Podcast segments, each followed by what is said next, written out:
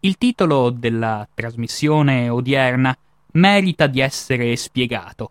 Ho deciso infatti di intitolare questa relazione La prima marcia su Roma, che è un titolo che va spiegato, nel senso che, anzitutto, va premesso che non è un titolo inventato da me, costituisce infatti il titolo di un importante libro scritto nel corso del XX secolo. E poi, quando si parla di questa marcia su Roma, condotta ad opera di Ottaviano e messa in atto il 19 agosto del 43 a.C., secondo qualcuno potrebbe non essere la prima in assoluto marcia su Roma che si sia realizzata, nel senso che per qualcuno, quando Silla nell'agosto, comunque nel frangente primaverile estivo dell'82 a.C., sceglie di entrare da Porta Collina per addentrarsi all'interno delle istituzioni della Repubblica Romana, secondo qualcuno anche questo atto potrebbe qualificarsi come marcia su Roma. Tuttavia, se consideriamo che Silla in quel frangente stava mettendo in discussione un Senato la cui legittimità era quanto mai contestata, io sarei propenso a non ritenere né questa di Silla la prima vera marcia su Roma, ma neppure la successiva, secondo molti, marcia su Roma attuata da Cesare, quando nel 49 a.C., il primo gennaio per l'esattezza, decide di invadere l'Italia, o per meglio dire si accinge in procinto di invadere l'Italia per giungere a Roma, fatto sta che neanche questa può definirsi una vera marcia su Roma, dal momento che quando Cesare si addentra nei luoghi istituzionali della capitale, ebbene, il Senato a quel punto ha abbandonato i luoghi, con la conseguenza che Cesare si troverà di fronte a sé una situazione deserta. Invece, questa marcia su Roma, di cui oggi racconteremo le vicende, costituisce il vero colpo di Stato dal punto di vista tecnico e formale, nel senso che Ottaviano, con la complicità di una parte del Senato e soprattutto accompagnato da un cospicuo numero di truppe armate e quanto mai minacciose, riesce a coartare la volontà delle istituzioni per sancire la propria egemonia sul contesto romano. Questa vicenda è stata raccontata dal protagonista medesimo, nel senso che è stato lo stesso Ottaviano, nelle celeberrime righe introduttive della autobiografia riferita in special modo alle sue gesta, quel meraviglioso documento intitolato Index Rerum Asse Gestarum, in cui Ottaviano, una volta morto, quindi questa che vi sto per narrare è una, un resoconto postremo, redatto nel corso della vita di Ottaviano, ma che verrà divulgato esclusivamente dopo il decesso di quest'ultimo, è un documento che merita di essere riportato, io lo vado a citare quasi a memoria. Egli infatti dice All'età di 19 anni, di mia iniziativa e a mie spese, misi in piedi un esercito, grazie al quale liberai la Repubblica dal dominio della fazione.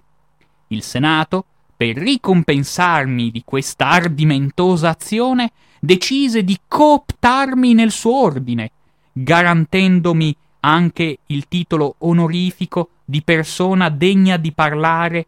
allo stesso modo di chi è già stato console. Inoltre, attribuendomi la carica di comandante militare, e se vogliamo aggi- apro questa parentesi proprio la carica di comandante militare rende ancora più evidente l'istinto e la descrizione di marcia su Roma riferita a questo evento storico. Dicevo dunque come Ottaviano andava in qualche modo elogiando il Senato in questo documento perché quest'ultimo avrebbe garantito a Ottaviano la possibilità di parlare allo stesso modo di chi è già stato console, nella stessa posizione, quindi avrebbe garantito oltretutto a Ottaviano l'incarico di propretore,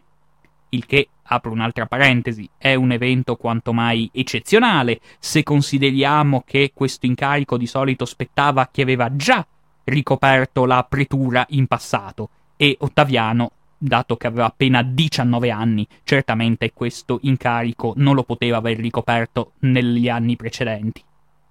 In più, appunto, Ottaviano, sempre in queste righe introduttive, si pavoneggia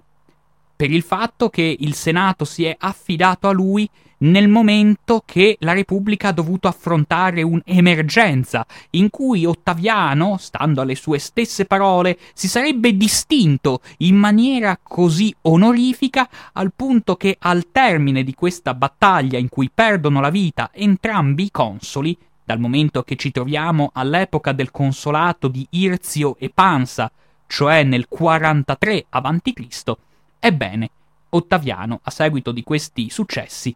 pavoneggia il fatto di aver ricevuto l'incarico di membro del triumvirato, oltre all'incarico ovviamente di console, e di aver potuto procedere in questo modo alla riforma dello Stato. Ecco, queste parole meritano un po' di spiegazione in più. Anzitutto andando a comprendere come, perché e in quale occasione Ottaviano ha scelto di divulgare queste parole. Queste parole infatti noi le abbiamo per un caso fortuito complessivamente, nel senso che sono state incise su una epigrafe, quindi su una lastra, reperita non a Roma, bensì in un luogo un po' distante da Roma, vale a dire in Turchia.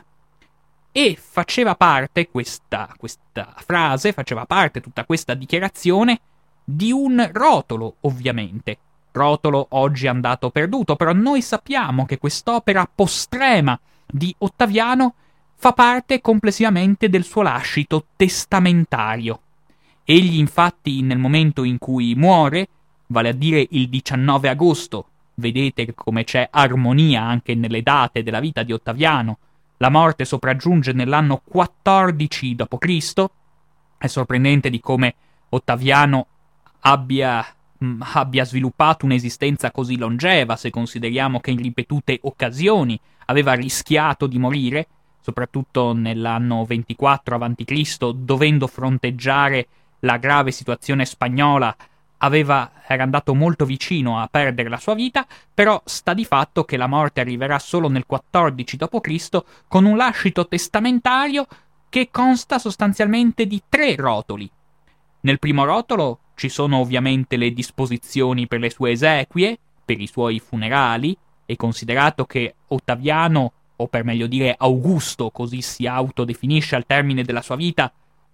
non muore a Roma, muore a Nola, quindi potete immaginare quanto sia stato scenografico il ritorno a Roma del feretro di Ottaviano Augusto. All'interno di quei rotoli testamentari poi troviamo altresì, se vogliamo, tutta, tutto un breviario che va a descrivere la situazione economica dell'impero, una sorta appunto di compendio economico e militare della situazione di Roma. Oltretutto si va a sancire, come potete immaginare, la spartizione delle sue ricchezze,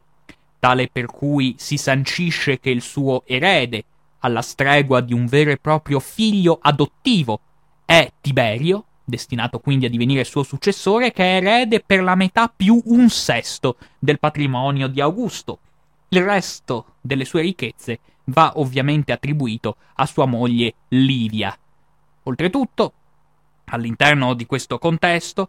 possiamo immaginare di come insieme a, questi, a queste relazioni vi siano anche appunto le res geste, cioè questo documento in cui si va appunto a delineare tutta l'autobiografia politica di Ottaviano. Un'autobiografia quasi tracotante, perché Augusto in questo testo rivendica con orgoglio e anche in maniera intimidatoria la sua ascesa al potere intrisa di illegalità. È quindi un testo molto aspro, quello che il figlio di Tiberio, Druso, legge dinanzi al Senato al momento del ricordo del defunto Augusto, il quale quest'ultimo non ha mancato, appunto, fino alla fine dei suoi giorni di rivendicare gli atti illegali che gli hanno consentito l'ascesa politica. Si pensi infatti proprio alle prime parole che abbiamo descritto, cioè al fatto che all'età di appena 19 anni, di sua iniziativa e a sue spese, Ottaviano avrebbe ingaggiato delle truppe, il che, come potete intuire, costituisce un atto sommamente illegale gestire dei soldati e degli uomini armati senza il controllo delle autorità. Un vero e proprio esercito privato è quello che mette in piedi Ottaviano nel corso della sua tarda giovinezza. Ed è interessante appunto che questo Ottaviano, oltretutto, sarebbe riuscito a liberare la Repubblica dal dominio della fazione. Ecco, bisogna considerare un altro aspetto della vita di Ottaviano, nel senso che Ottaviano è un uomo che, costituendo in questo senso il primo vero controllore della storiografia, era un uomo politicamente estremamente calcolatore e estremamente abile, è quindi l'uomo che fin da quando era in vita ha tenuto con estrema attenzione la sua perspicacia su quanto si andava descrivendo inerentemente la sua vita, nel senso che, da vero e proprio censore della storiografia, noi sappiamo che fin da subito Ottaviano ha fatto circolare una vera e propria autobiografia, la quale però non ci è purtroppo conservata fino ai giorni nostri, sebbene si sa che ancora nel secondo secolo d.C. veniva letta, e infatti a piano di Alessandria la usa per redigere le sue cronache sulla storia di Roma, Tuttavia, pur non avendo questa autobiografia e pur sapendo che una serie di storici si sono dilettati a scrivere la storia di Roma con particolare dedizione per la figura di Ottaviano, dobbiamo considerare che proprio da parte di questi ultimi storici spesso e volentieri venivano prese quasi passo passo le parole dell'autobiografia di Ottaviano per descrivere le vicende di Roma, quindi, come potete intuire, gli storici dell'epoca particolarmente servili verso Ottaviano, quando dovevano descriverne le sue vicende, i suoi episodi, non lesinavano dal prendere di peso alcune frasi della sua autobiografia oggi perduta e di metterle all'interno delle proprie opere. Ne consegue quindi che forse il più zelante tra gli storici devoti ad Ottaviano, mi riferisco a Velleio, questo personaggio che scrive e che produce la sua opera a cavallo tra Augusto e Tiberio, ebbene non si fa remore quindi a usare una parte della vita di Augusto scritta da lui medesimo per la sua opera. Ed è interessante il fatto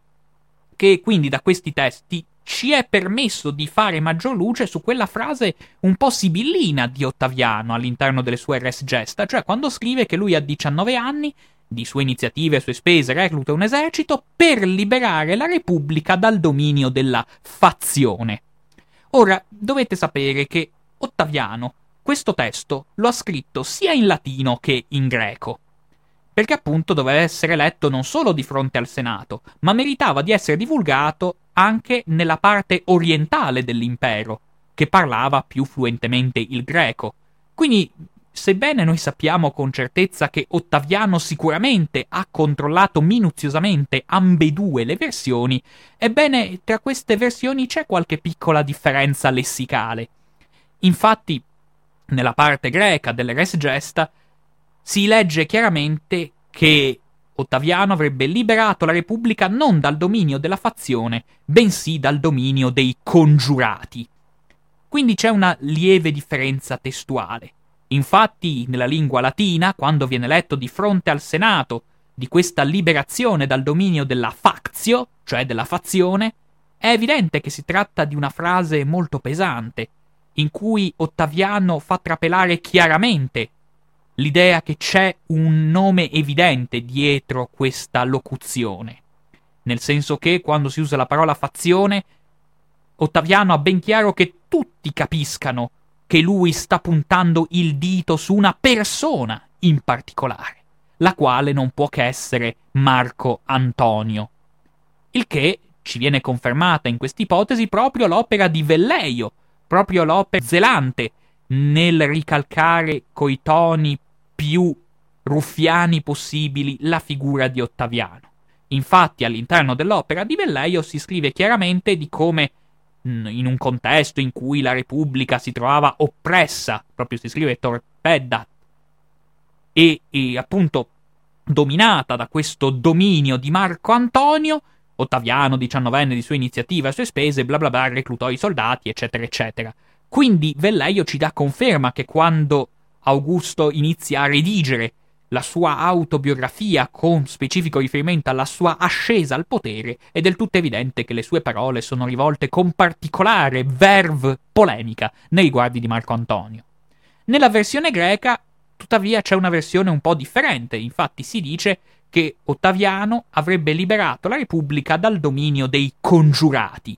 E chi sono i congiurati? Congiurati non possono che essere gli assassini di Giulio Cesare, le persone che avevano assassinato Cesare il 15 marzo del 44 a.C., in quello che è a tutti gli effetti il più famoso attentato della storia. È interessante questo aspetto perché alla fin fine come si vede, il fatto che Augusto abbia scelto di fare allusione ai congiurati esclusivamente nella parte orientale del suo impero ci fa ragionare sul fatto che chiaramente questi congiurati, questi assassini di Giulio Cesare, evidentemente avevano molto successo nelle province orientali dell'impero. È lì che, sia mediante la forza, sia mediante il consenso, si erano costruiti delle nicchie di potere e avevano de facto la loro base operativa all'interno di quel contesto. Ed è per questo che Ottaviano invece sceglie dei com'è o com'è. Sta di fatto quindi che in queste parole Giulio Cesare va a descrivere un anno di vita politica romana, cioè la sua ascesa al potere, da lui ritratta in poche e pugnaci eh, frasi, possiamo infatti solo immaginare se noi avessimo sotto mano l'autobiografia di Ottaviano quanto debba essere stata tagliente e insidiosa nei riguardi di tutti i suoi avversari. Purtroppo non ce l'abbiamo, possiamo solo immaginare di come tuttavia Ottaviano già in solo queste poche parole dimostra tutta la sua carica polemica e anche la sua capacità compendiaria, nel senso che le vicende che lui va a narrare in queste prime righe vanno a coprire un anno di storia romana. Un anno solare quasi esatto, verrebbe da dire, perché c'è un'allusione chiara all'omicidio di Cesare, quindi il 15 marzo del 44 a.C., fino alle emergenze militari in cui Ottaviano fornisce tutto il suo supporto e tutte le sue truppe per salvaguardare la sopravvivenza istituzionale della Repubblica, e cioè il riferimento esplicito è alla battaglia di Modena, così viene ricordata dai libri di testo, risalente al 15, o per meglio dire al 20 di aprile, ci sono un po' ci sono giorni interi di battaglie, quindi alla fine complessivamente tutto si chiude intorno al 20 di aprile del 43 a.C. Questo è il frangente temporale che a noi oggi interessa e che si apre, a ben guardare, proprio con quell'evento eclatante attorno a cui ruota tutta la vicenda che stiamo raccontando, cioè l'assassinio di Cesare. Questa è una vicenda che, per quanto universalmente nota, ben pochi ricordano che cosa avviene nelle ore immediatamente successive a quel selvaggio omicidio. Infatti, sebbene i congiurati si erano illusi che tramite l'eliminazione fisica del tiranno avevano, avrebbero avuto la vittoria in pugno, così non è. Nel senso che, grazie a un contesto in cui è console Antonio, il quale è considerato a tutti gli effetti l'erede politico di Cesare, è considerato il punto di riferimento del partito cesariano, grazie alla sua presenza molto carismatica e anche molto incisiva, è chiaro che questi congiurati, nonostante questo brutale assassinio, non è che ottengono molti benefici, anzi, il che è una cosa abbastanza nota, la parte cesariana è forte tanto quanto prima, se non addirittura più di prima. E noi, questo contesto, lo vediamo in maniera evidente grazie ad un'opera straordinaria che ci permette di ricostruire tutte le vicende che stiamo raccontando, cioè quel meraviglioso vivaio di corrispondenza e di lettere private che arrivano oppure vengono scritte da Cicerone. Infatti, Cicerone, questo personaggio illustre, questo vero e proprio statista, questo ex console che aveva operato come console nell'anno 63 a.C., che aveva sventato la, congiuria, la congiura catilinaria, un evento su cui persino l'attuale ordinamento scolastico ritengo che dia informazioni abbastanza dettagliate. Ebbene, Cicerone, questo vecchio statista, dopo la sua morte, vedrà pubblicate, probabilmente contro la sua volontà e con non pochi danni per la propria immagine, la sua intera corrispondenza. Un vero e proprio miracolo per gli appassionati dei testi che consente quindi agli storici e agli appassionati, nonché ai ricercatori, di avere a che fare con una mole monumentale di documenti, in cui, per esempio, proprio il 16 marzo, il giorno dopo l'omicidio di Cesare, vi è una lettera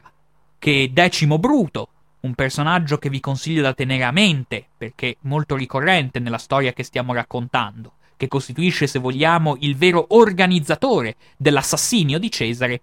si rivolge ai due congiurati più celebri, cioè Marco Giunio Bruto e Cassio, andando a scrivere nero su bianco tutta la sua disperazione, affermando in maniera esplicita che il giorno stesso dell'omicidio egli si sia incontrato con Irzio,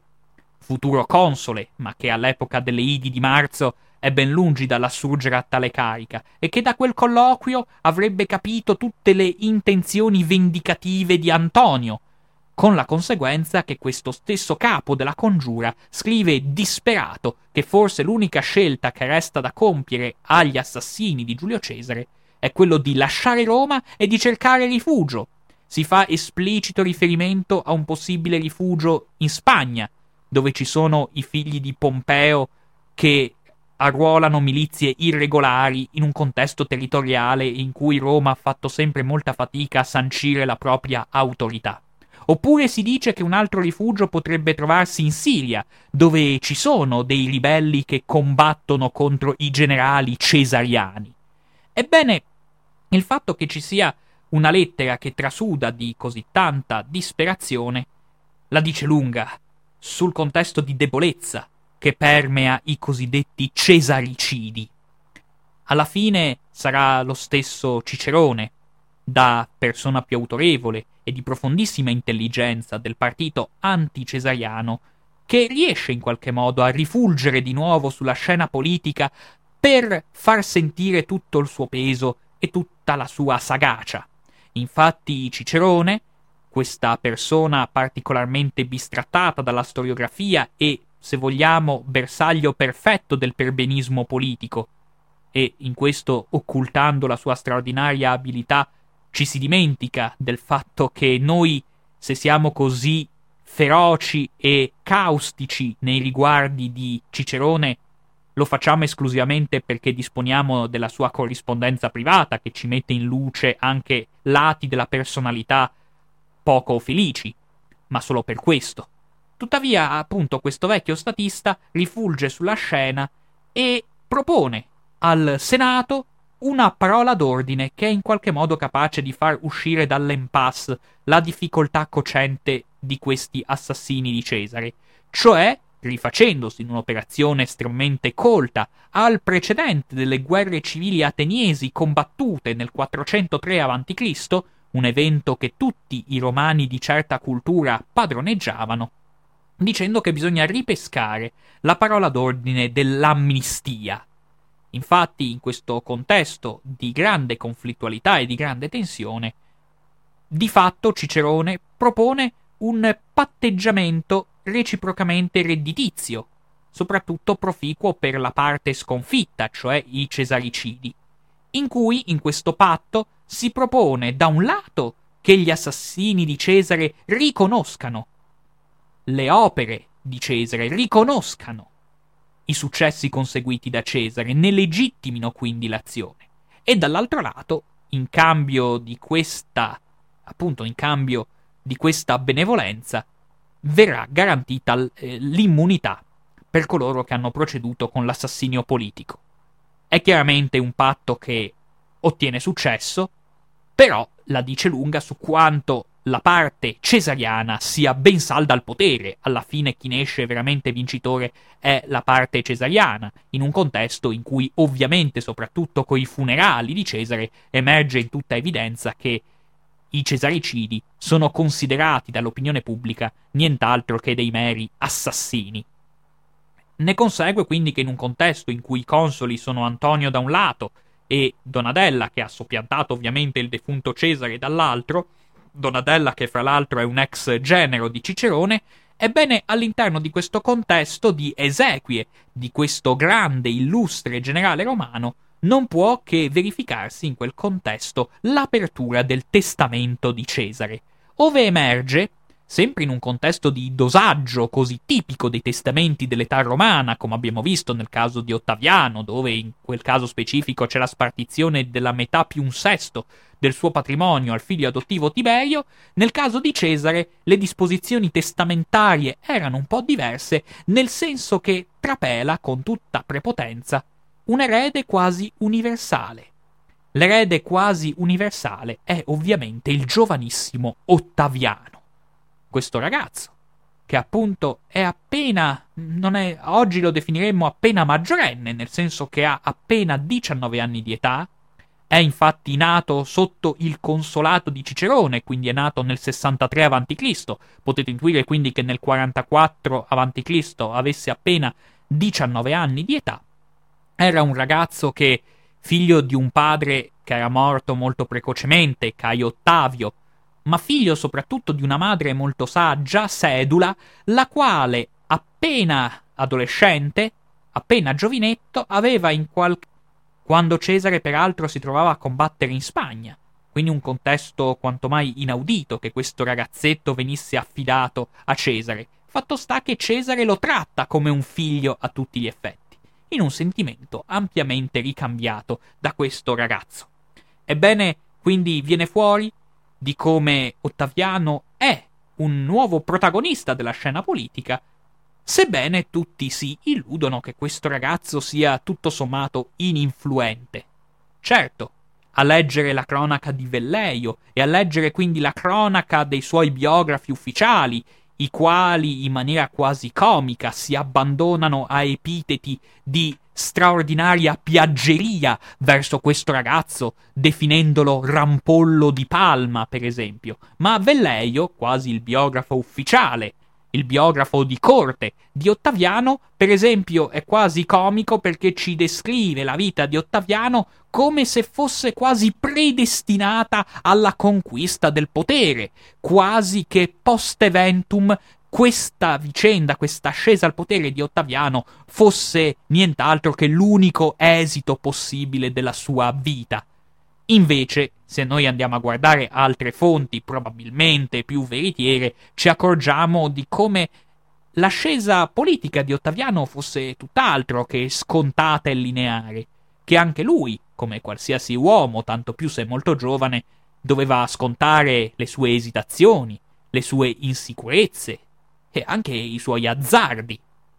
E quindi ci troviamo in un contesto in più particolarmente difficile, che certo non, apparentemente sembrerebbe non agevolare l'ascesa al potere di questo giovinetto. Infatti ci troviamo comunque in un contesto teso all'interno di Roma, dove da un lato sembrerebbe esserci l'istituzione del Senato, con la figura prominente di quel grandissimo statista di Cicerone da un lato, e dall'altro le figure dei consoli, in particolare Antonio, che si propone ed è riconosciuto da tutti, da veterani, non veterani, da una parte importante del Senato, nonché ovviamente dalle sue truppe, come il vero erede politico di Cesare. Lo scontro sembrerebbe quindi manifestarsi a prima acchito solo tra queste due figure. E invece Ottaviano intende emergere sulla scena politica e non fa nulla per nascondere le sue ambizioni per quanto ovviamente, e qui inizia il vero e proprio gioco, un gioco di straordinaria abilità e anche di sconcertante cinismo, il gioco con cui Ottaviano, nella sua strabiliante ambiguità, riesce in qualche modo a porre le premesse per emergere definitivamente come leader indiscusso del contesto istituzionale romano. Egli infatti viene sottovalutato in questo contesto iniziale. Il contesto iniziale, poco dopo la morte di Cesare, vede un Ottaviano che cercando di accreditarsi persino agli occhi degli assassini di Cesare, ebbene riesce a indurre in, falsa, in false considerazioni questi ultimi. In particolare, persino lo stesso Cicerone, le, di cui abbiamo le lettere private, sembrerebbe lasciarsi persuadere dalle lusinghe e dall'atteggiamento ruffiano di questo adolescente. Egli infatti in una lettera privata che noi oggi possiamo leggere, che è stata pubblicata tra le sue lettere personali ed è una lettera che risale al maggio del 44 a.C., mi sembra nel, nel tredicesimo libro, se non ricordo male, delle sue lettere, in cui rivolgendosi a quello che lui ritiene essere un grande amico, Attico, ebbene Cicerone scrive nero su bianco di come a lui questo giovane adolescente sembra lasciarlo particolarmente ben colpito, nel senso che, nonostante il suo retaggio di figlio adottivo di Cesare, nonostante l'educazione che ha ricevuto, nonostante la giovane età che lo contraddistingue, questo ragazzo gli sembra ben disposto verso i cesaricidi. E ci troviamo, in fin dei conti, in un contesto in cui Cicerone sembrerebbe considerare questo ragazzo nient'altro che una pedina,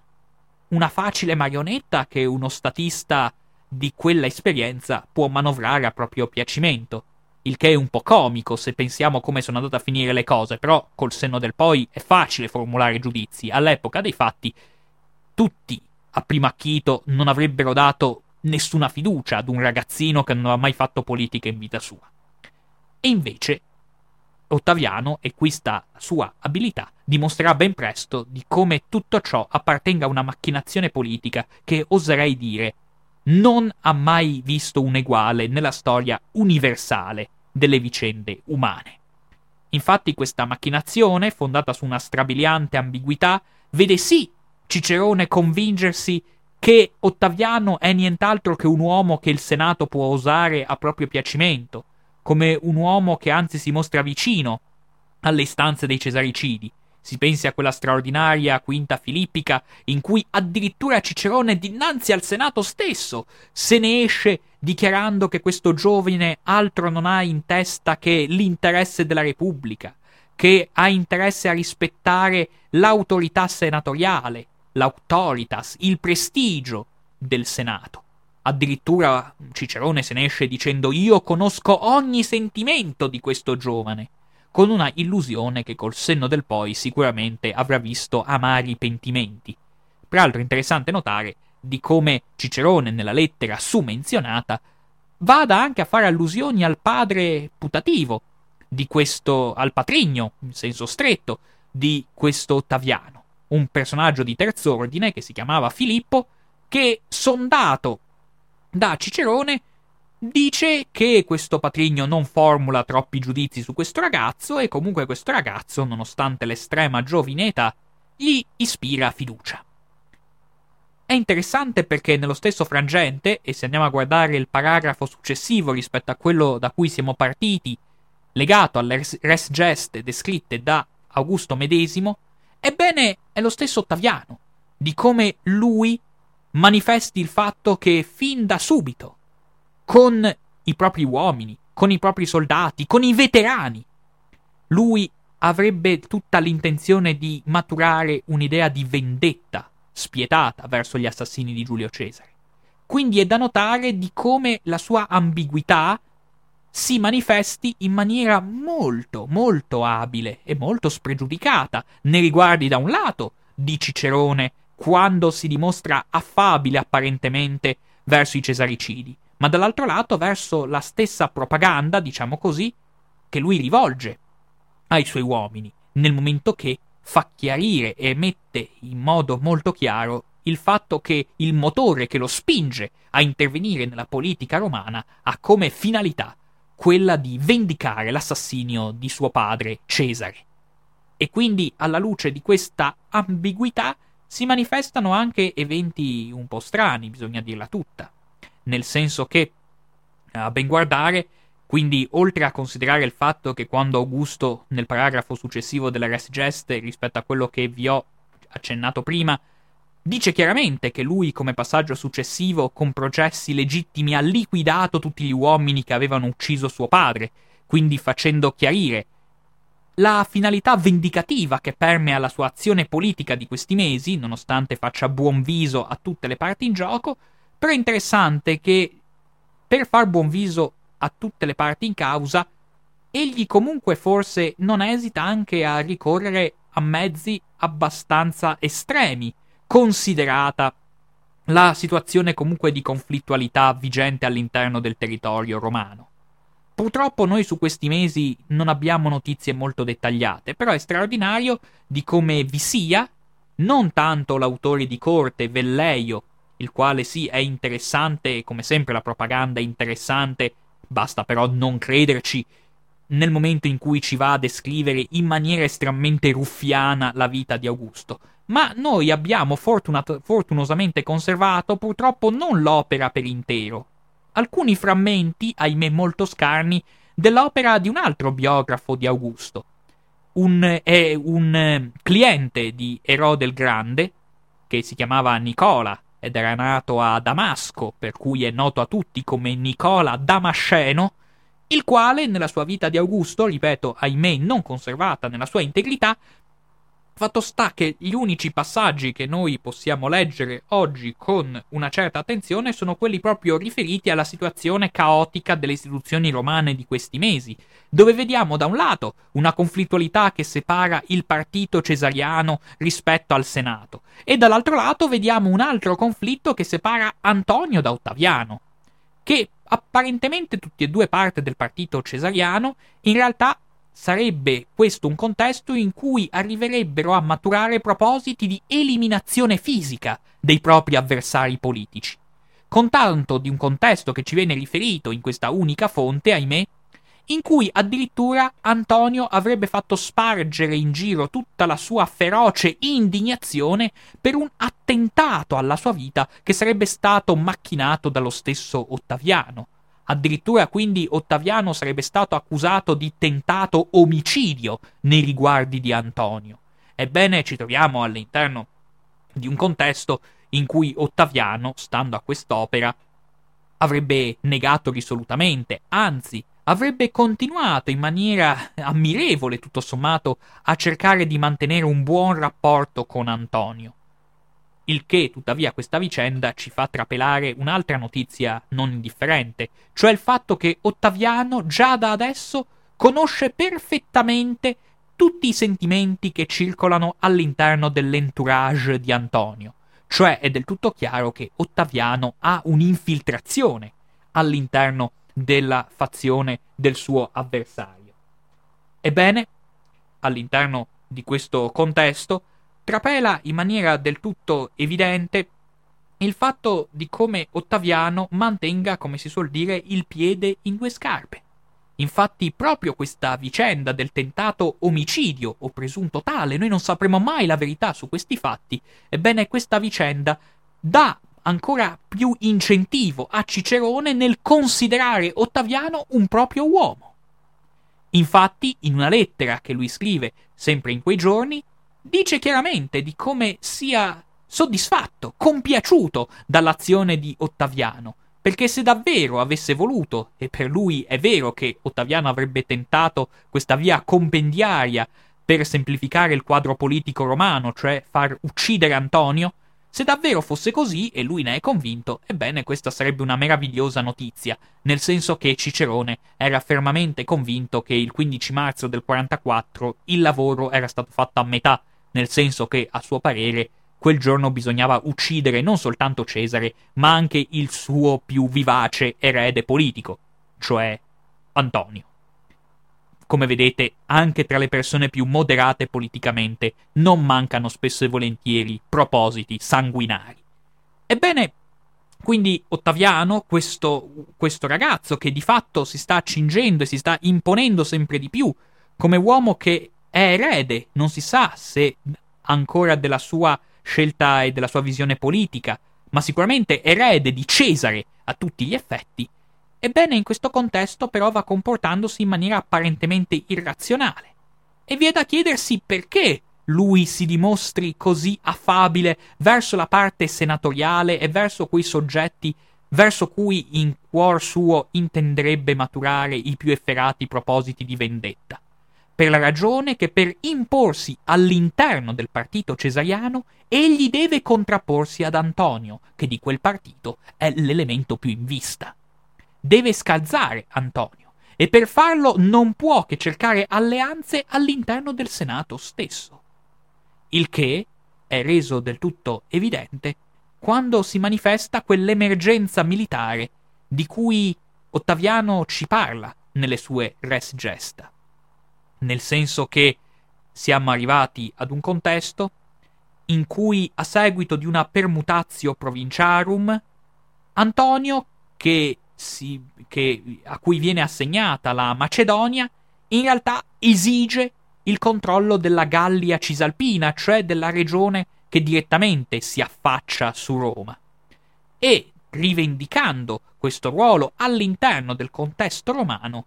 intende, intende dar filo da torcere proprio a livello militare al governatore assegnato in quella zona, cioè Decimo Bruto, quello stesso Decimo Bruto che aveva organizzato l'assassinio di Giulio Cesare. A questo punto Augusto da che parte si schiera, o per meglio dire Ottaviano da che parte si schiera? Si schiera contro Antonio, si schiera dalla parte dei consoli Irzio e Pansa, che sono subentrati appunto ad Antonio e a Donadella all'interno del consolato proprio col primo gennaio del 43 a.C. ed è interessante notare che quindi in questo contesto Antonio, da che era stato considerato console fino a poche settimane prima, diviene tutto a un tratto bandito e nemico pubblico a tutti gli effetti, grazie alla sua prepotenza con cui intende sancire la sua egemonia sulla Gallia Cisalpina, in un frangente ovviamente in cui dobbiamo considerare che ci troviamo all'interno di un contesto ove Ottaviano decide di supportare il Senato in questa campagna. Certo, non tutto va in maniera così liscia e cristallina, nel senso che Ottaviano è costretto a non controllare le sue truppe in prima persona, a non controllare quindi i suoi soldati, con cui era sceso in Italia fin dopo la morte di Cesare, insomma, come ci diceva lui stesso, a 19 anni aver reclutato dei soldati, aver reclutato dei veterani, quei soldati che lui in questa campagna militare, in questa spedizione contro il ribelle Antonio vuole portare per far sancire la propria autorità e il proprio prestigio, queste truppe però non le può controllare direttamente, il che provoca qualche attrito. Questo è interessante, questo dato di fatto, perché noi purtroppo non abbiamo delle lettere di Ottaviano a cui fare riferimento. Abbiamo anche poche lettere di Cesare e questa documentazione che noi abbiamo di fatto la troviamo tutta all'interno di quel monumentale vivaio di carte personali legate alla figura di Cicerone. Però le lettere che Ottaviano scrive in questi giorni sono lettere che per quanto rivolte a Cicerone noi non le sappiamo da lui medesimo, bensì ci sono in qualche modo fatte pervenire per un evento fortuito, nel senso che i grammatici dell'epoca, dovendo in qualche modo scrivere delle frasi per finalità didattiche, potremmo dire, a volte scrivevano delle frasi che si rivelano estremamente utili non solo per la loro forma, ma anche per il loro contenuto. E proprio grazie ad un grammatico semisconosciuto, cioè Nonio, oggi noi sappiamo che Ottaviano, proprio in quei giorni di questo assedio di Antonio presso la Gallia Cisalpina, ha scritto a Cicerone medesimo. Gli ha scritto una lettera in cui addirittura lo chiama pater, il che ovviamente la dice lunga sull'ipocrisia di questo ragazzo che intende accreditarsi quasi eh, esibendo sua, il suo afflato verso Cicerone, considerato consigliere, considerato addirittura padre, sfacciata ipocrisia del giovane Ottaviano. Ebbene, ed è questa una lettera in cui lui comunque rivendica che ha dovuto chinare il capo molto dolorosamente quando i due consoli hanno preso il controllo delle sue truppe. Però non può fare nulla Ottaviano per opporsi, un po' perché ci, ci tiene particolarmente a mantenere un rapporto con quei due consoli, ma soprattutto perché i consoli all'interno della struttura e dell'impalcatura istituzionale romana giocavano un ruolo molto importante. Se noi pensiamo che in quei celeberrimi passi dei libri iniziali dell'opera di Tito Livio, in cui viene descritto il passaggio dalla monarchia alla repubblica, si descriveva al contempo di quanto i consoli già dagli albori di questa carica fossero di fatto assimilabili a due re che in pratica ex ipotesi dovevano controllarsi a vicenda. Quindi capite che sono loro i massimi comandanti militari e di conseguenza rivendicano il controllo esclusivo anche sulle truppe di Ottaviano. Ottaviano quindi, sebbene un tortocollo, ingoia il rospo e la cosa straordinaria è che Antonio quindi si vede a questo punto attaccato da parti del partito cesariano che lo lasciano sgomento, perché lui, che si considerava il leader del partito cesariano, vedersi muoversi contro degli uomini che apparentemente appartengono alla sua stessa fazione, lo lascia sconvolto. E infatti, proprio a quei giorni, risale una lettera commovente di Antonio, una lettera che noi riusciamo ad avere grazie sempre alle carte di Cicerone, una lettera rivolta a Irzio e a Ottaviano, non per niente perché sono i due maggiori responsabili di questa spedizione militare, non per niente perché Irzio, oltre ad essere console in quel frangente, era anche un fedelissimo seguace di Giulio Cesare, quindi a maggior ragione Antonio esprime tutto il suo sdegno per la situazione che si è venuta a creare. Con in più, questa lo dico soprattutto per i patiti di testi, è una cosa straordinaria perché questo autentico manifesto politico di Antonio, l'unico che ci è pervenuto ai giorni nostri, è stato addirittura letto in Senato da Cicerone sua, nelle sue celebri filippiche del 20 o 21 aprile dell'anno 43 a.C.,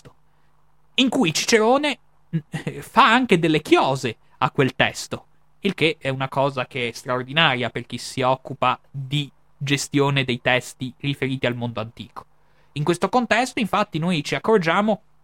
che Antonio esordisce nella sua lettera manifestando una strana gioia, nel senso che comunica con grande orgoglio che il primo assassino di Giulio Cesare ha trovato la morte. È stato ucciso in Asia per mano di Donadella, che oramai Cicerone disprezza, e che questo cesaricida appunto ha trovato la morte in questo modo stando a significare che gli dei intendono supportare questa fazione cesariana nella propria opera di repulisti di tutti coloro che si sono macchiati dell'omicidio di quel grande.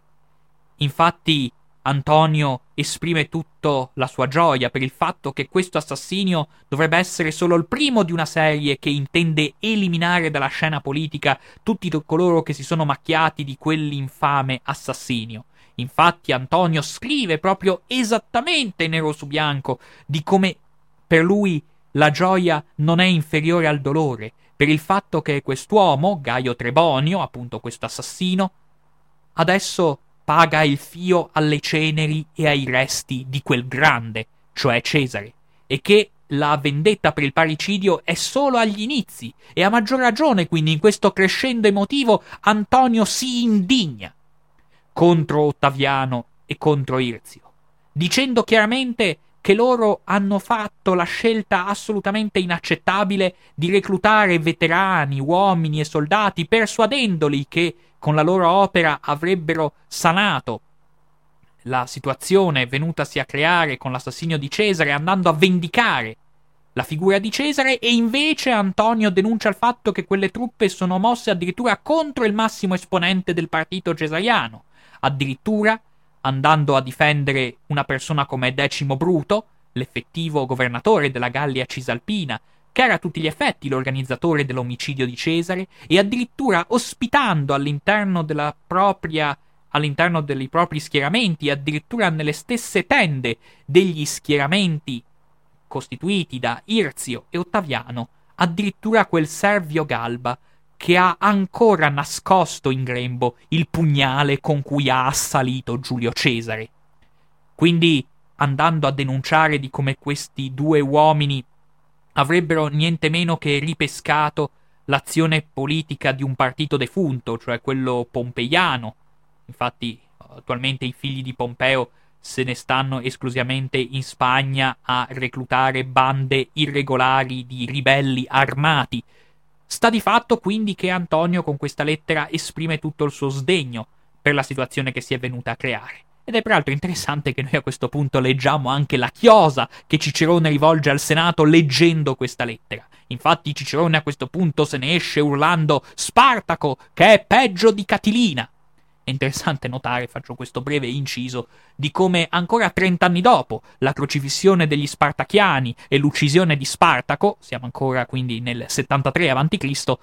ancora trent'anni dopo Cicerone ritenga quello schiavo un nemico molto più pericoloso rispetto a Catilina che pure lui stesso aveva combattuto ferocemente, ma come si può intuire per i padroni di schiavi il nemico più accecante non è né, né Ottaviano, è né Catilina, ma sono ovviamente gli schiavi quando si ribellano. Tuttavia, chiudendo insomma la lettera che Antonio rivolge a Ottaviano e a Irzio,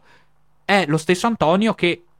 ci va a descrivere tutta la sua volontà, nonostante ciò, di addivenire a una pacificazione. Egli infatti rivendica che il suo primo obiettivo è la ricostituzione delle partes,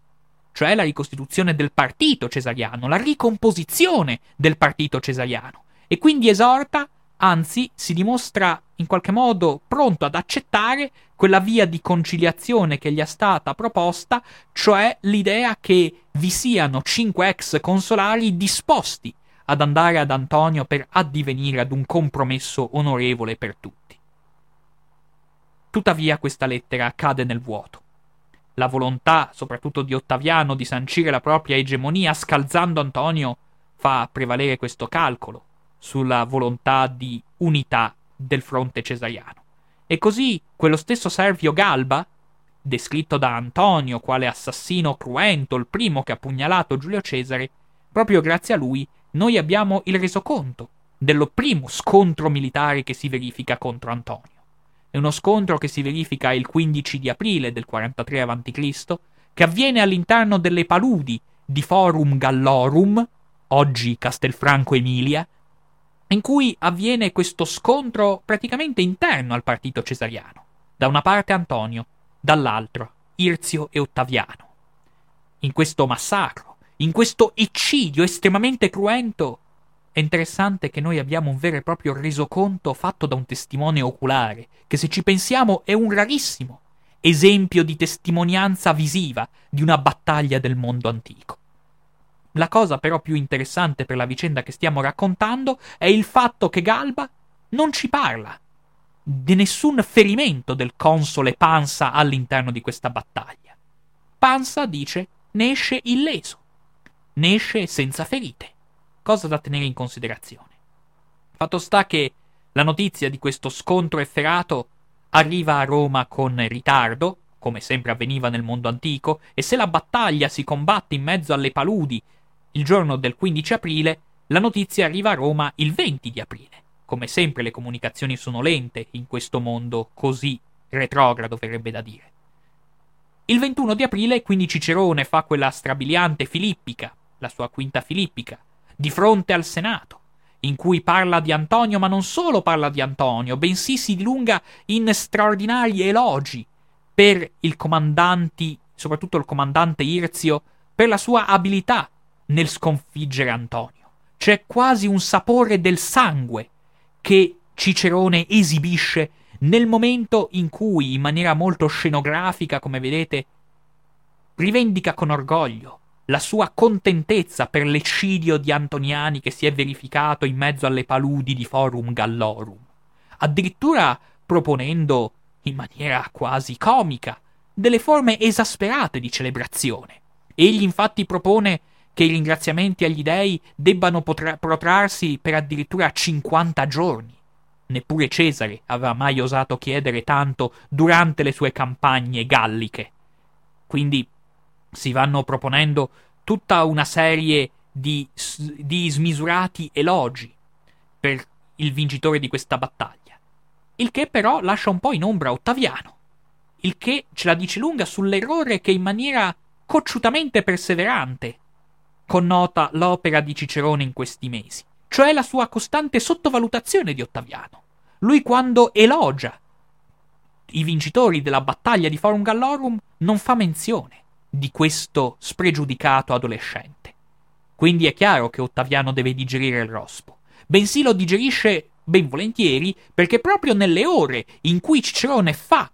questo elogio del vincitore Irzio si combatte la battaglia decisiva. Ovvero sia, sebbene Antonio non sia propenso a combattere ulteriormente, però Irzio, contando sul fatto di poter attaccare la città dalla parte del fiume perché l'unico posto che Antonio non ha messo sotto assedio, avviene il definitivo scontro militare. Quello scontro militare che si è consumato sotto le mura della città di Modena, noto quindi non a caso nei libri di storia come battaglia di Modena, in cui Antonio viene definitivamente sconfitto. Però al contempo avvengono delle morti illustri. Infatti, per esempio, il console Irzio perde la vita in questa battaglia. Certo, rammarica dire che in questa battaglia noi non abbiamo la testimonianza di Galba. Abbiamo, ahimè, solo la testimonianza di Velleio, quindi abbiamo la storia raccontata in usum delfini, per dirla così. E noi sappiamo che in questo scontro muore, appunto, muore, appunto, il console Irzio. Ma è vivo Pansa, l'altro console, che non è stato ferito nella precedente battaglia, stando almeno a quello che ci racconta Galba, quindi non è un evento come si suol dire cavato dal silenzio. Pansa ci parla esplicitamente di un console che rimane illeso nella battaglia precedente, invece nella battaglia di Modena combattuta cinque giorni dopo, ebbene, risulta ferito.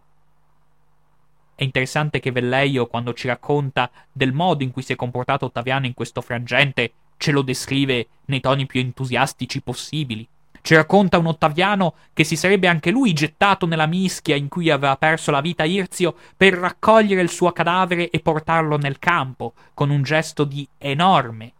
di enorme sensibilità umana. Però, al contempo, bisogna tenere in considerazione alcuni fatti strani che vanno verificandosi in quelle ore. Perché infatti si è aperta una situazione completamente inedita. Antonio, come dicevo, è fuggito, anche se ovviamente continua a essere un protagonista della scena politica, non è scomparso del tutto. Ci sono ancora le sue truppe attive. L'uomo che apparentemente dovrebbe vincere questa battaglia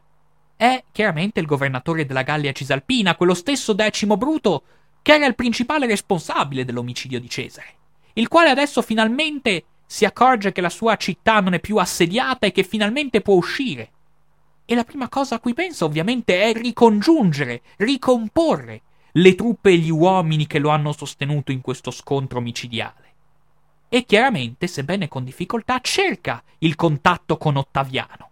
Sebbene non lo può fare che con estremo imbarazzo, dal momento che se tutti ricordate la dinamica di quel celeberrimo attentato alla vita di Giulio Cesare, tutti sanno di cosa è stato capace Decimo Bruto nei riguardi di Cesare. Cioè è stato l'uomo responsabile in maniera evidente del suo assassinio dal momento che la mattina delle Idi di marzo si sarebbe rivolto a Cesare per convincerlo ad andare in Senato, cosa che magari quel mattino Cesare non avrebbe fatto. Quindi se Galba è stato il primo a tirare la pugnalata, certamente Decimo Bruto è l'uomo che ha costretto, si può dire, Cesare a recarsi nel luogo del delitto. E capite bene che dinanzi ad una responsabilità così grave, dover cercare il contatto col figlio di Cesare, cioè Ottaviano, ebbene è una cosa non da poco. Possiamo solo immaginare a livello emotivo Ottaviano come abbia vissuto questa vicenda, a doversi trovare obtorto collo a combattere per difendere gli assassini di suo padre, cosa che ovviamente Antonio non aveva mancato di, di fargli rilevare peraltro con una stilettata formidabile dal punto di vista umano. Certo, quindi Decimo Bruto manda i suoi messaggeri per far attrarre verso di sé Ottaviano, dicendo a questi messaggeri di riferire di come lui all'interno della congiura non abbia avuto alcun ruolo, di come lui addirittura sarebbe stato costretto a partecipare alla congiura. Noi queste cose le sappiamo grazie a un autore molto interessante che si chiama Piano di Alessandria, una figura peraltro molto apprezzata da Marx, perché ci dice, sorprendentemente, che è degno di ammirazione questo Piano perché è un egiziano e Marx aveva sempre uno strano debole per gli egiziani. Ma chiusa questa parentesi, è interessante di come Appiano è comunque una figura molto legata a Cesare,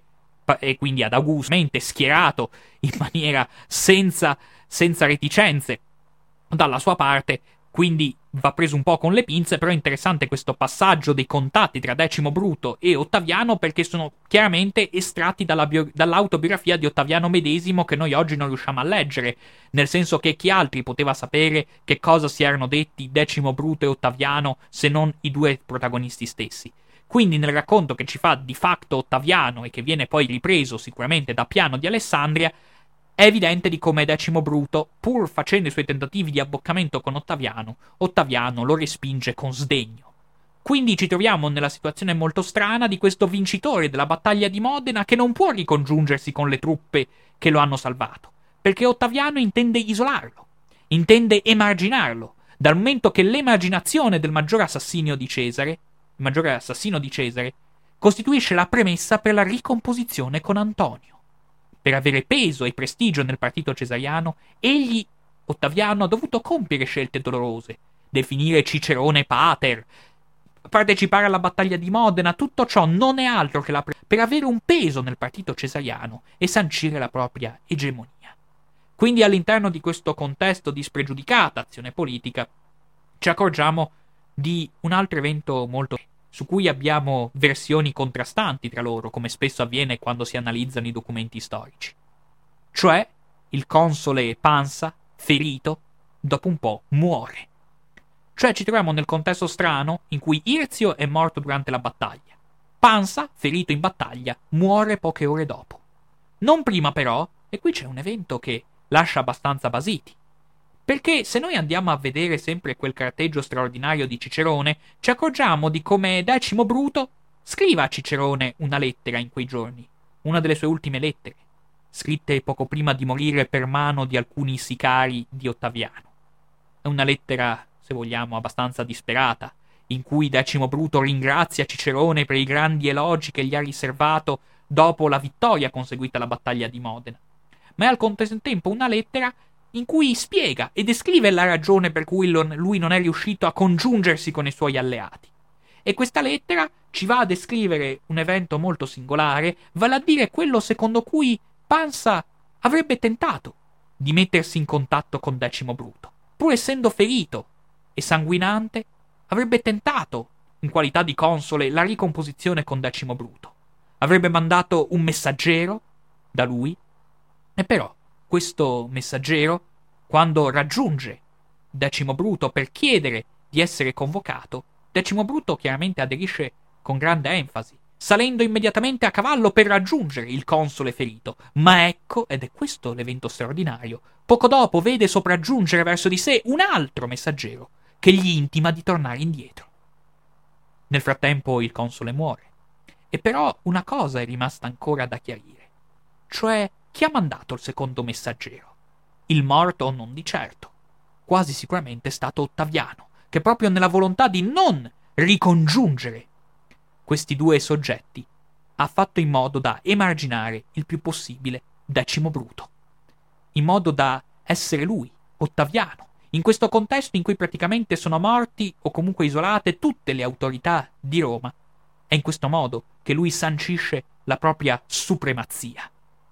Certo, se noi stiamo appresso a quello che dicono i suoi più zelanti sostenitori, penso sempre ad Appiano di Alessandria, ne ricaviamo un quadro così disgustoso, mi verrebbe da dire, perché è troppo oleografico ed è troppo falso. Una chiara, a mio parere, ricostruzione e invenzione a tutti gli effetti di avvenimenti storici, nel senso che Appiano ci dice addirittura che Pansa avrebbe convocato in punto di morte Ottaviano, dicendogli chiaramente che lui è l'uomo predestinato a prendere il posto di Cesare e di continuare la sua opera, che tutti i cesariani si sono sempre fidati di lui, che è lui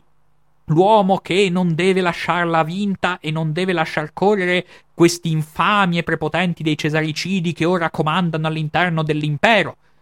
Chiaramente questa mi sembra una oleografica versione dei fatti che nasconde proprio questa,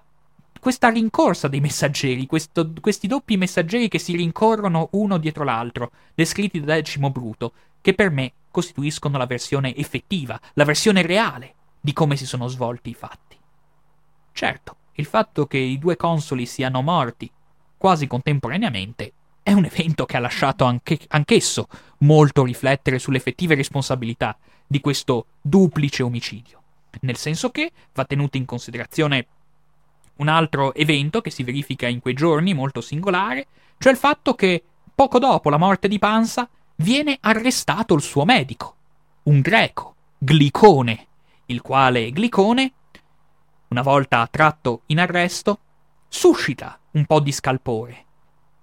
E noi perché sappiamo questa vicenda dell'arresto? Perché ci viene raccontata sempre in una lettera rivolta a Cicerone questa volta non da Decimo Bruto, bensì dal ben più celebre Marco Giunio Bruto, che non si trova neanche a Roma, si trova dall'altra parte dell'Adriatico, il quale scrive appunto a Cicerone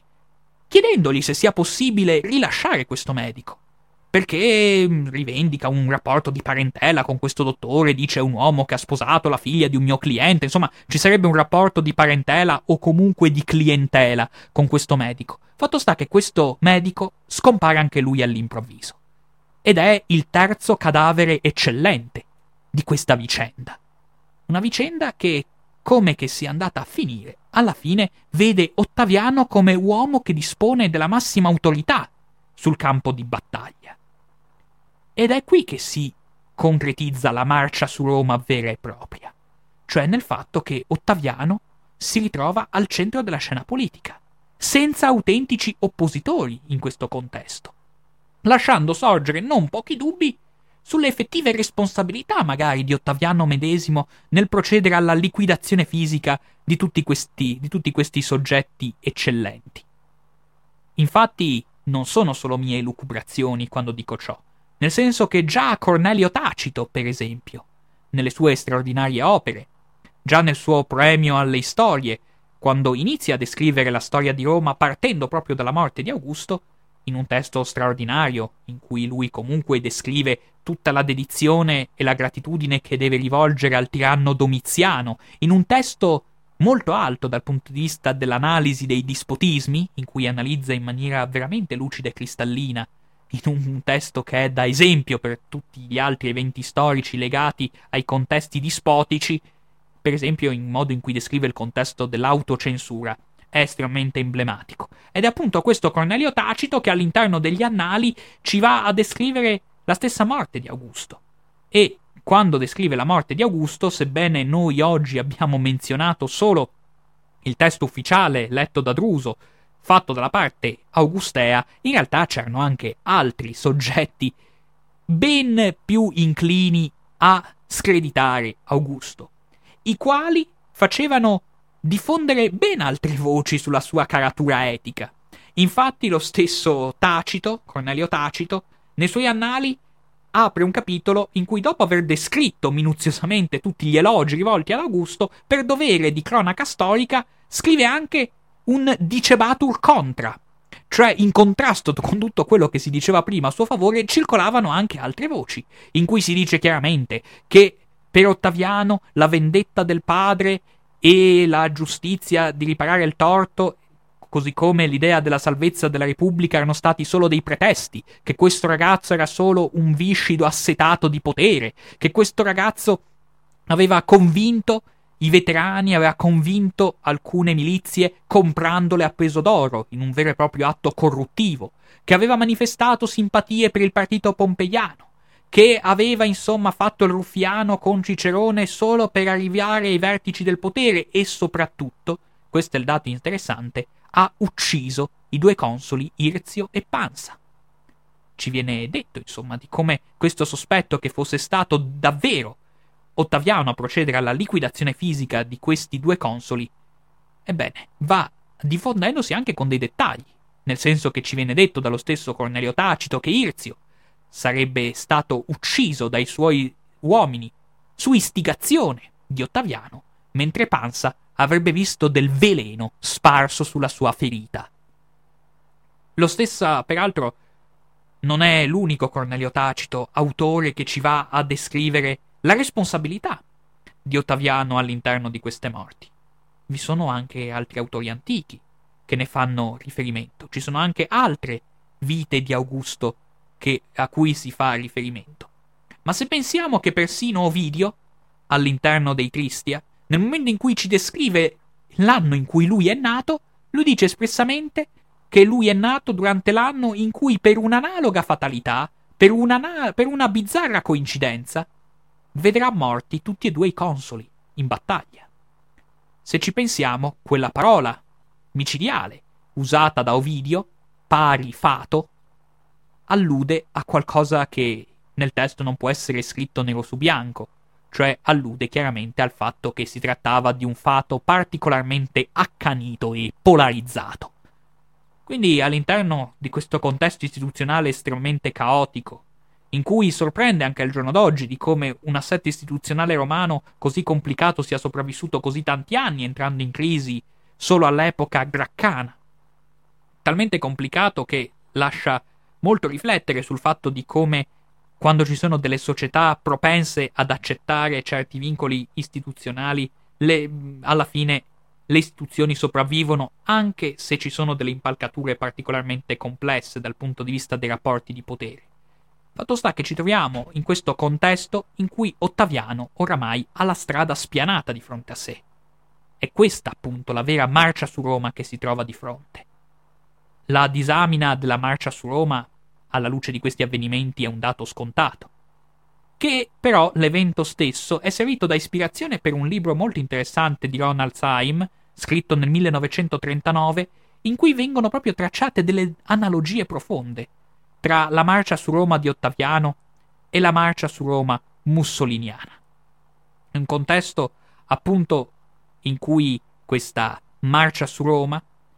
quella di Ottaviano, viene interpretata in maniera similare a quella di Mussolini il 28 ottobre del 1922. Infatti, quando Ottaviano manda le sue truppe a Roma, non si verifica un vero colpo di Stato.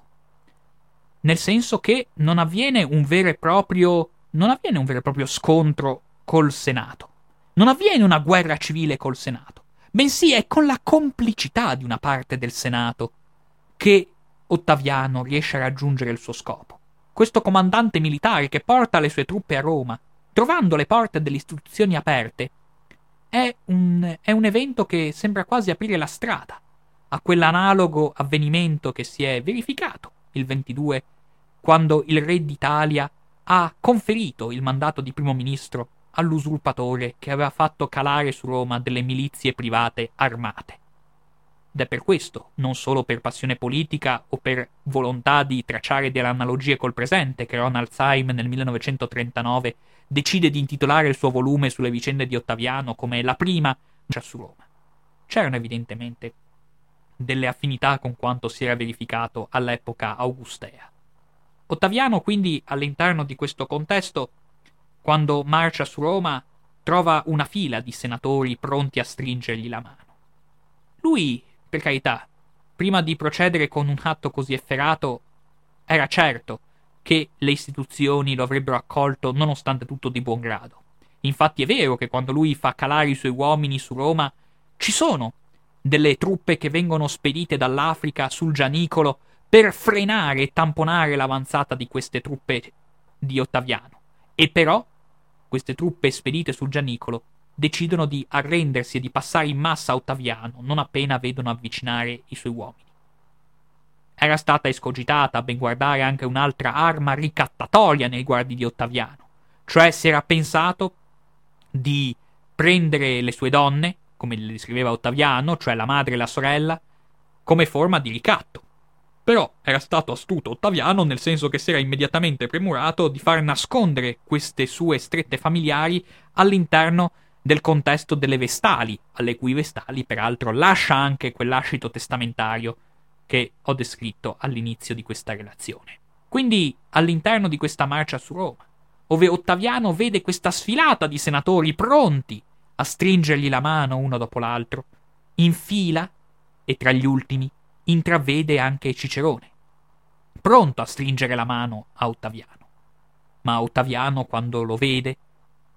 rimane stizzito nel momento in cui lo stesso Cicerone dice a Ottaviano che lui comunque lo avrebbe promosso console. In un contesto in cui prima che Ottaviano entrasse in Senato le stesse sue truppe armate erano andate in Senato sfoderando, esibendo le proprie armi e dicendo saranno queste a fare console Ottaviano. Cicerone lo vuole rassicurare quando si trova di fronte a esso, ma Ottaviano risponde che Cicerone è l'ultimo tra i suoi amici, giocando sulla parola ultimo, che vuol dire non solo postremo, ma anche l'ultimo in senso letterale. E dunque, arrivati a questo momento, la scena è a metà strada tra il tragico e il faceto, nel senso che Cicerone nutre ancora l'illusione di poter controllare questo giovane Ottaviano. Questo uomo politico di estrema esperienza è ancora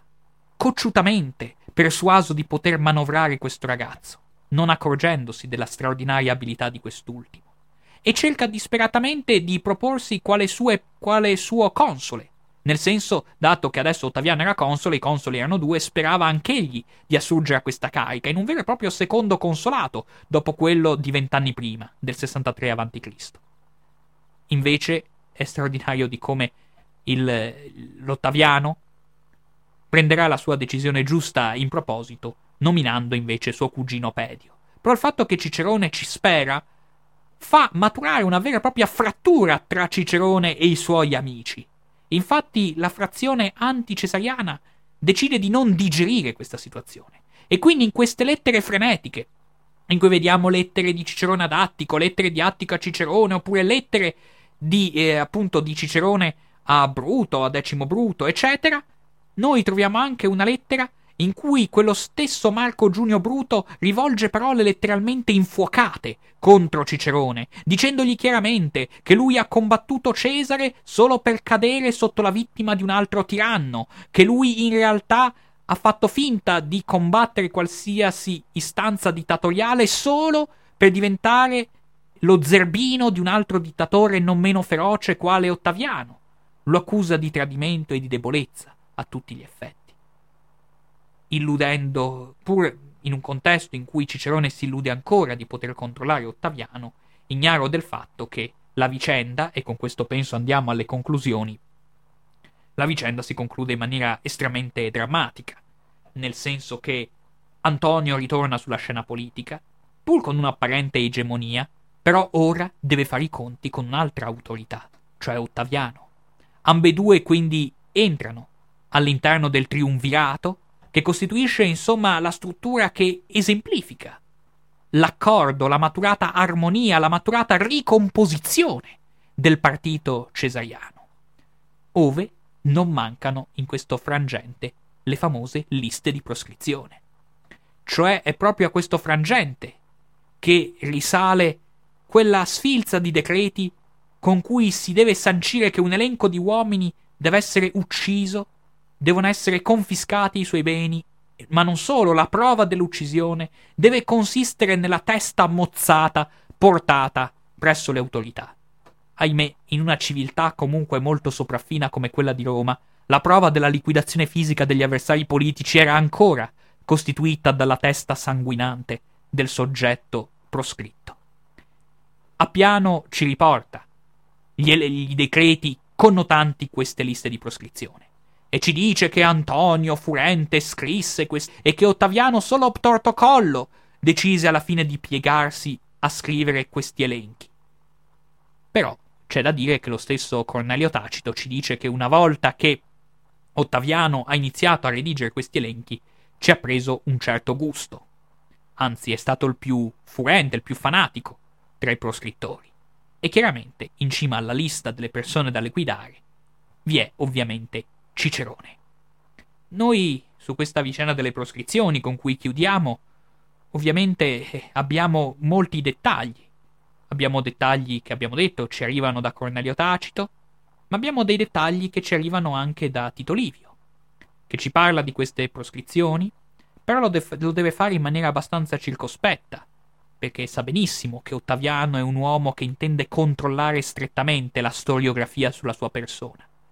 e quindi quando lo definisce con la sua bonomia micidiale Pompeianus, Tito Livio decide di stare ben attento, nel senso che per completare la sua monumentale e straordinaria opera sulla storia di Roma attenderà la morte stessa di Ottaviano. Sarà solo, infatti, dopo la morte di Augusto che si inizierà a compilare il libro 121 della sua monumentale opera storiografica. Questo libro 121 che si apre con un riassunto del libro precedente, il numero 120, in cui viene scritto nero su bianco che lui ha potuto scrivere questi avvenimenti, ha potuto descrivere questi fatti solo dopo che Ottaviano era morto, perché infatti il rischio di finire come altri storici, penso a, Cur- a Remurzio Cordolo che per esempio all'epoca dell'imperatore Tiberio è stato ucciso e la sua opera distrutta proprio per la sua volontà di esercitare una verità storiografica, Tito Livio, timoroso di questo contesto, ha pensato bene di aspettare la morte del tiranno Ottaviano per descriverne le vicende. In un contesto in cui, come ben sappiamo, ancora oggi i filologi dibattono, nel senso che anche le vicende che vi sono state raccontate fino, ad, fino adesso non sono pienamente accettate da alcune branche della storiografia. Se penso per esempio al fatto che le stesse lettere rivolte a Cicerone, le stesse lettere in cui Cicerone viene accusato di pavidità verso Ottaviano, sono lettere che alcuni filologi moderni, che sono quasi un, che sono forieri di sciagure per la storiografia in senso generale,